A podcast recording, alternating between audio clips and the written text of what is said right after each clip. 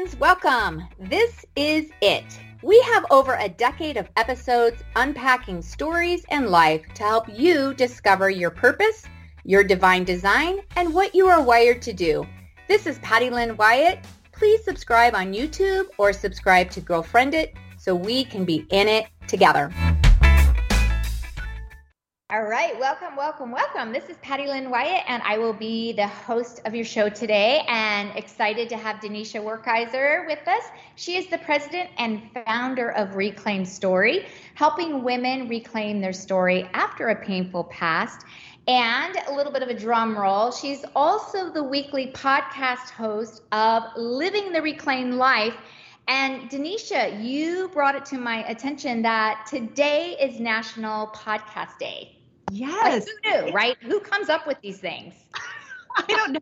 Yesterday was National Coffee Day. Today is National Podcasting Day. So, and Patty, I just have to tell you, I have been binge listening to your show. Like you had Jamie on at the end of August, and I think I'm pretty sure that she had a copy of my journal as she was talking about things she's experienced. And I was like, this is so great. I, you know, I I love your brother. He's just such a dear friend of mine. And he kept saying, You guys have to meet.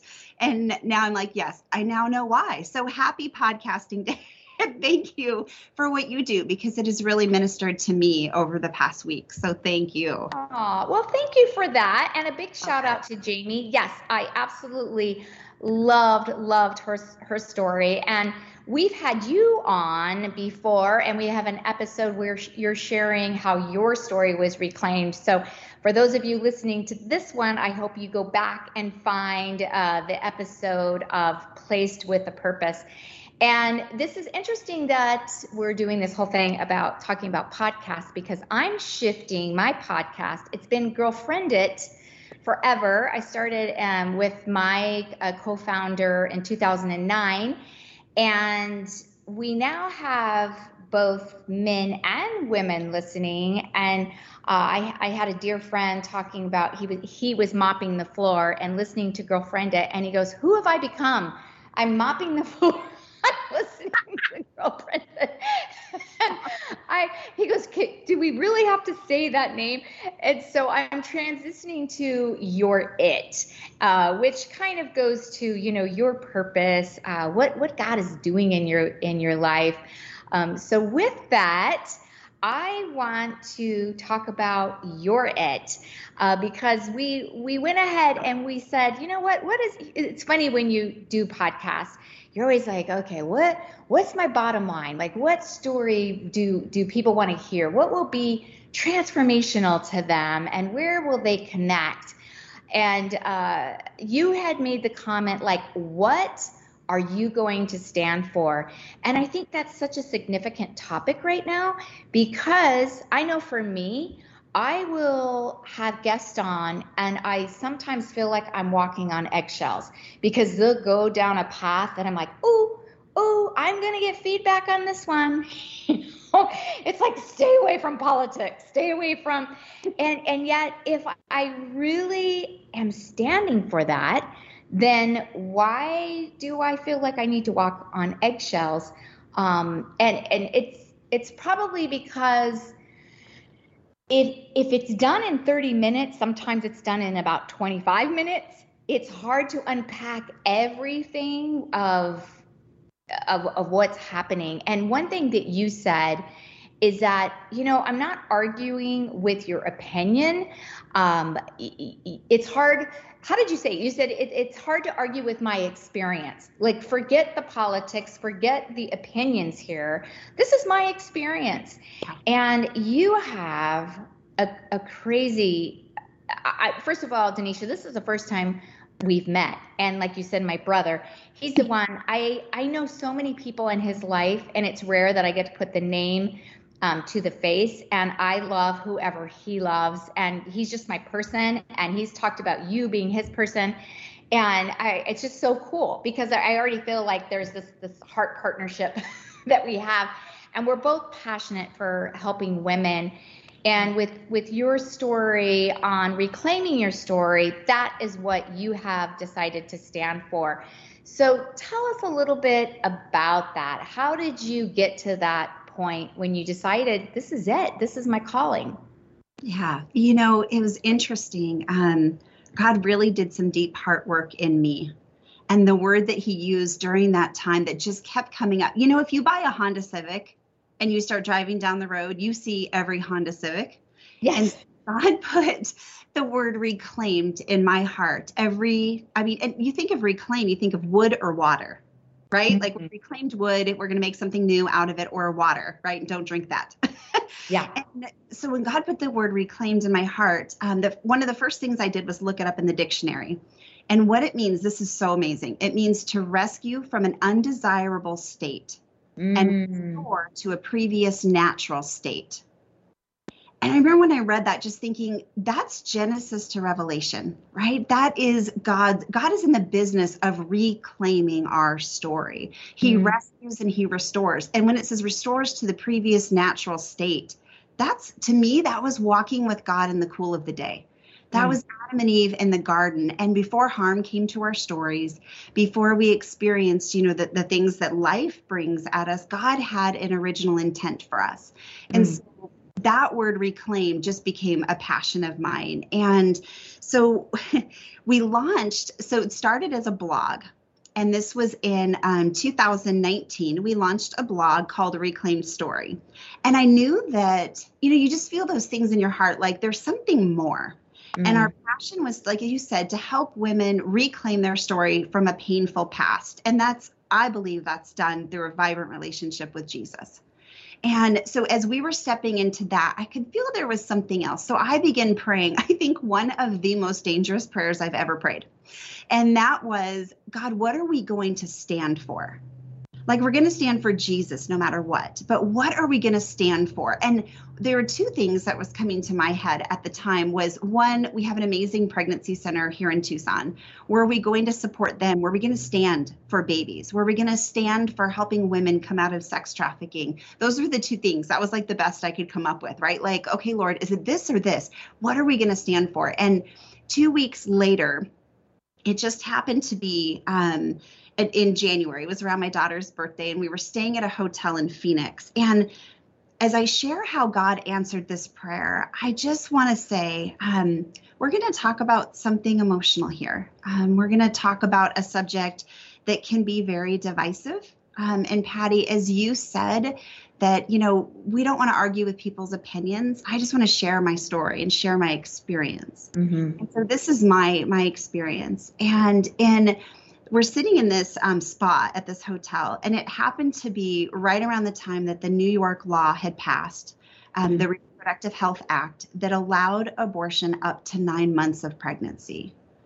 And my justice button was kind of pushed in my heart. And mm-hmm. so I was sitting there talking to my husband, and I was like, you know how how is this possible you know how do we get here and i'm kind of lamenting and he's an amazing soul when i get something you know when i get something in my gut I'll start to like entrepreneur myself to death. What if we started an organization that could do this? What about this? What about this?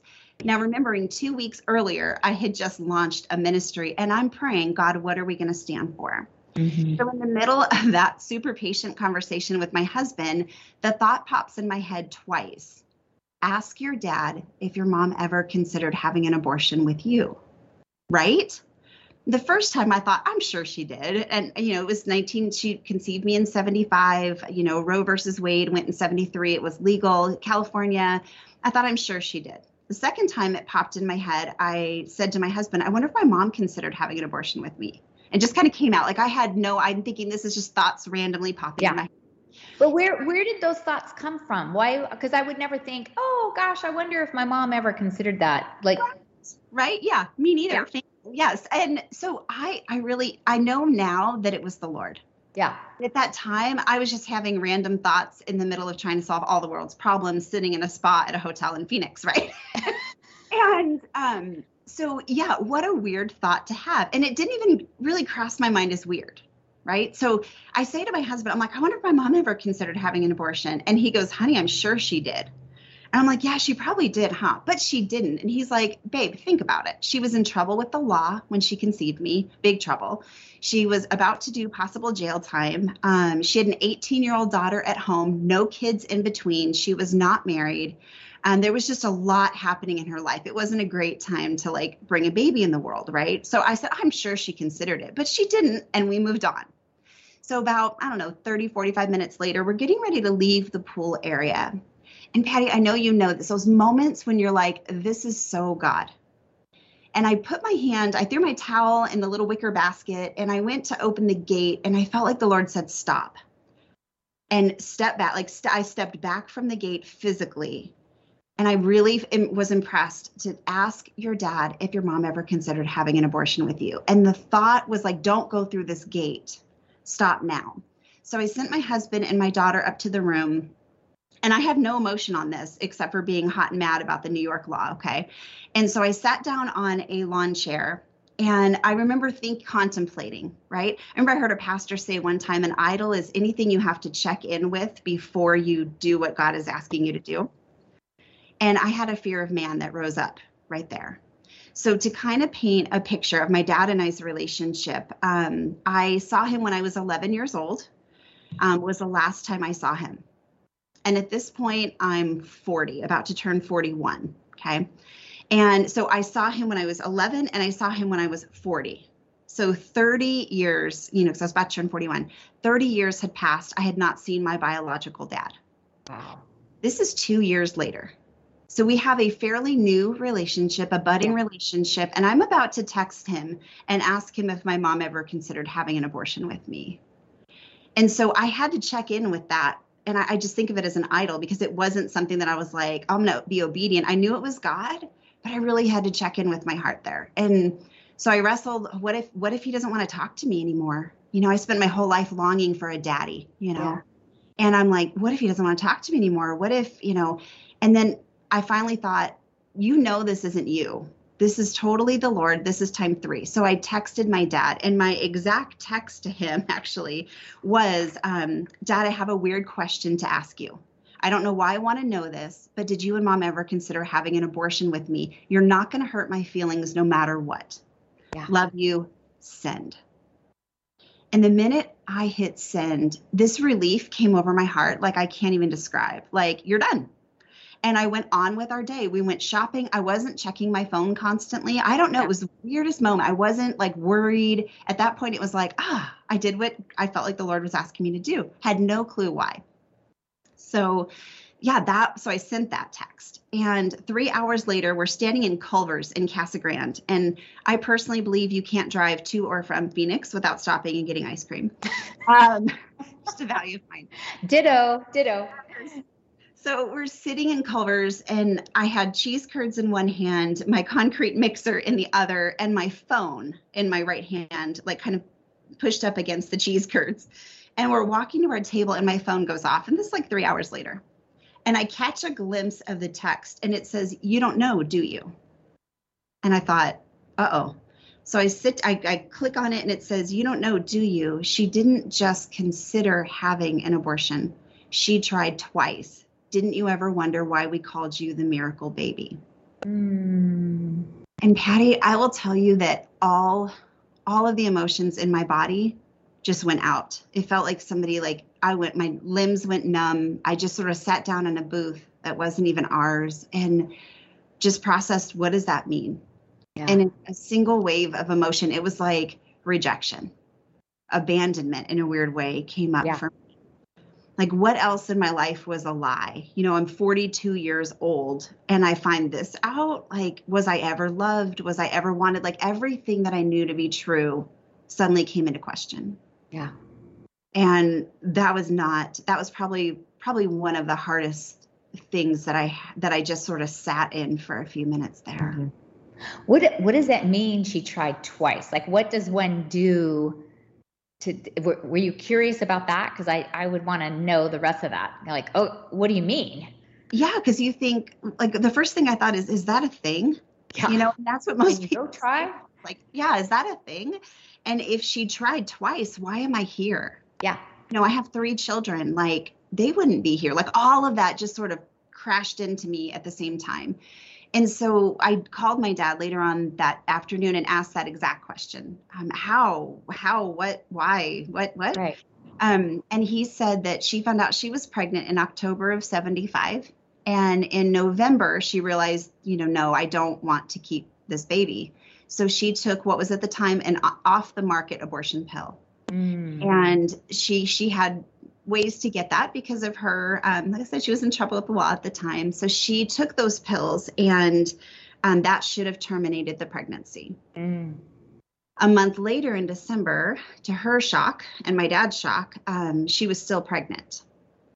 So she went to Cedars-Sinai hospital to her doctor um, in california and she had a D&C abortion. Mm. and that was in december she thinks everything is fine. The doctor, you know, said everything was complete. February, she finds out she's still pregnant. And at the time in the state of California, it was too late. She was too far along to have another procedure. So my parents got married in April. I was born full term in July. And when I asked, and they got divorced, I think by September. Um, but the, I remember asking my dad, and I said, "How? I don't understand. I know what a D&C is, you know, and any tissue that's in yeah. a woman's uterus is is taken out. I don't understand." Yeah. And he said, "We think it was one of two things. Either one, you had a twin, uh. or Two, the doctor was tired of performing abortion procedures on your mom because she was using that as a form of birth control. Mm. And he just decided to let her live this one out. He said, Those are the only two things that we can think of. So um, she had already been in several other times with this, and you didn't know about that either. No, no. Yeah. And in fact, she had had one in July um, she found out she was pregnant with me in October. She had just had a procedure done in July. So, yeah, that was finding that information out was, and my dad said, That's why we called you a miracle baby. And I remember saying to him, But all babies are miracles. I just thought yeah. I was a miracle like every baby. But that yeah. was why they particularly said that. And um, my sister's amazing, and she's 18 years older than I am. And so, first thing I did was call her because I have a new relationship with my dad and just wanted to, hey, is this, do you remember anything about this? And she told me yes. She mm-hmm. remembered mm-hmm. that. And she said, I never wanted you to know that. Why are you digging up stuff on our family? And I said, This is God's fault. Like, like this was God. I didn't want to know this. And not at 42, right? Like, talk about a midlife crisis. Um, and so yeah and my sister confirmed that she knew about it. And um so yeah so boy let that sink in at 42 yeah. right and you know if i'm really honest i was very angry with god. Mm-hmm, because mm-hmm. that was clearly god's revelation that led to me knowing that. Um and i was very angry. I was like why would you do this? Like how strong do you think i am you know to have gone through other things in my life and now at 42 to wrestle with this yeah. It took, it took a little while. Um, and then I remember one day when it sort of like hit, um, and I thought, I'm praying, what are we going to stand for? And this come this comes to light. And so at that moment, um, I realized some way, somehow, as reclaiming women's past, we were going to stand for life and if we're have Jesus reclaimed our story, but we don't always live that reclaimed life. We don't always live out what he did for us. And so that we are going to stand for life. And that is that's how he answered my prayer. And that is a very dangerous prayer. I can say that. yes. A very dangerous prayer. And after having you on another episode and then hearing your story with this, uh, life is dark but you've had some some deep darkness. I, I just have to throw it out there. I know you're the mom of three. Um, what do you do for fun, Denisha? Like, what do you? Because you're you're such a playful like temperament that when I I see you, I can see your joy, and I I know that is Jesus.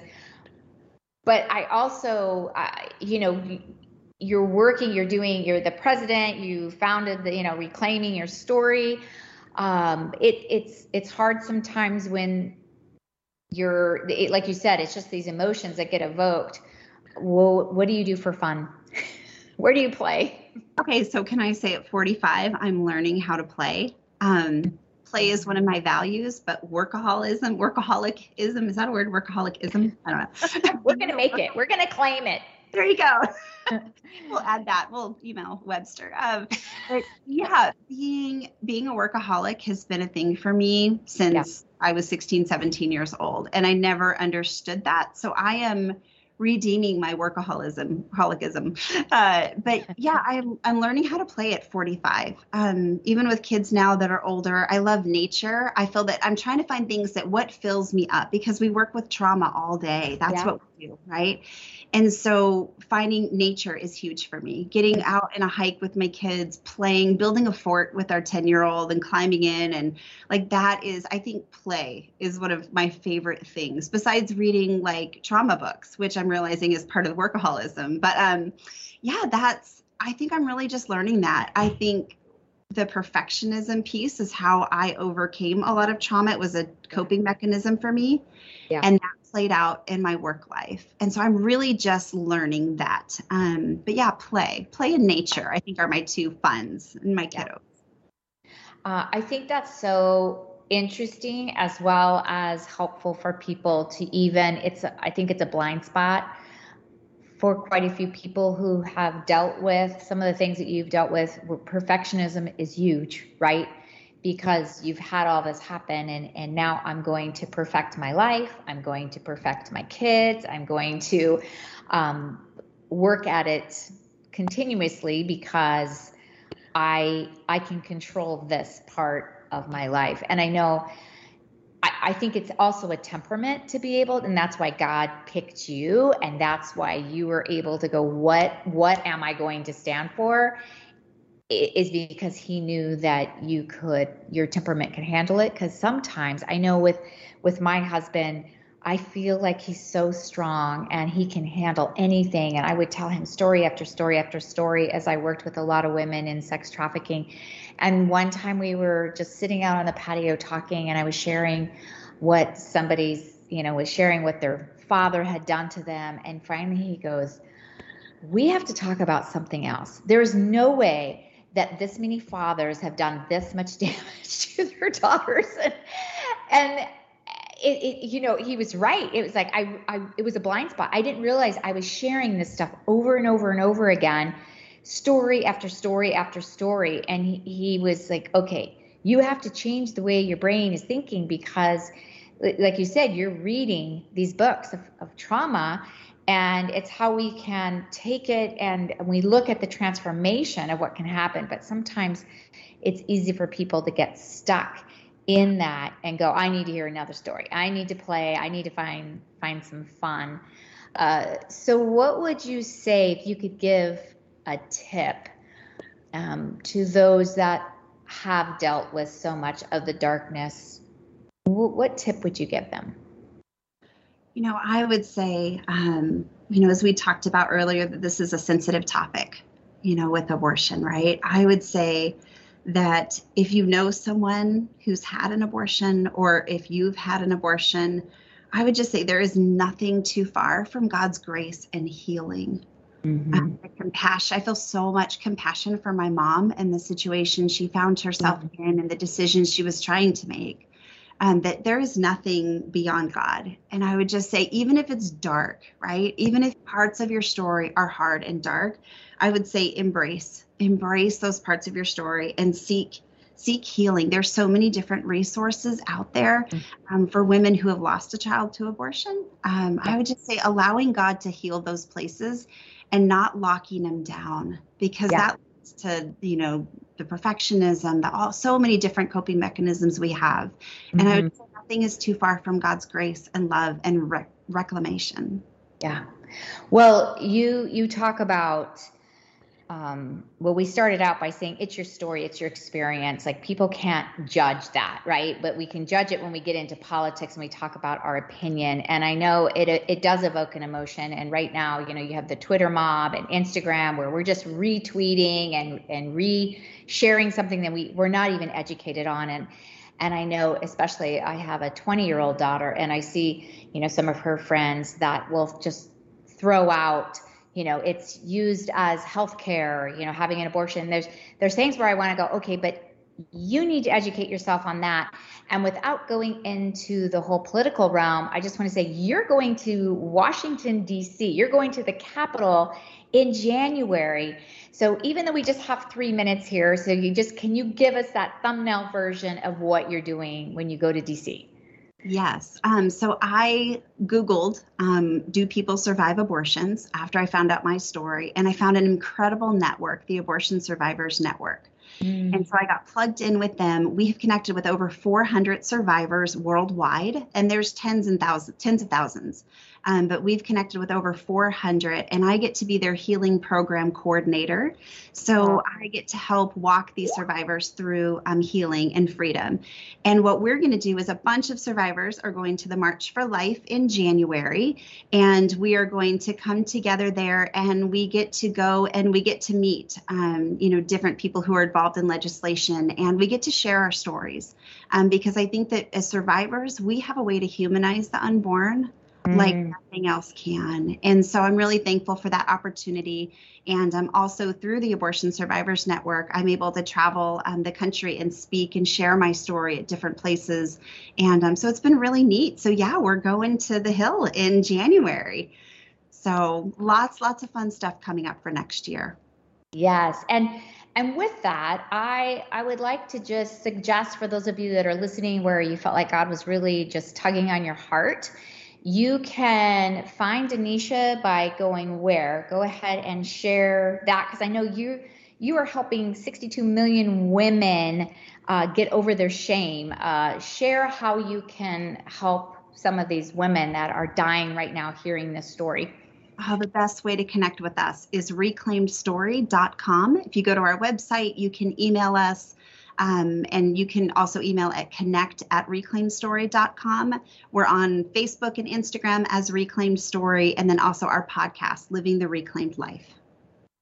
Awesome. Thank you for that. And you had mentioned, uh, you know, if if you're there, if you're listening and you know of someone or it's happened to you, or uh, you you made the comment about maybe you even have driven someone to a clinic, like that's all a part of some of that, like oh uh, so I, I, encourage you to reach out and talk to Denisha. And thanks again, Denisha. It's been an honor having you on the show. And with that, subscribe to Girlfriend It, and we'll talk to you again next week.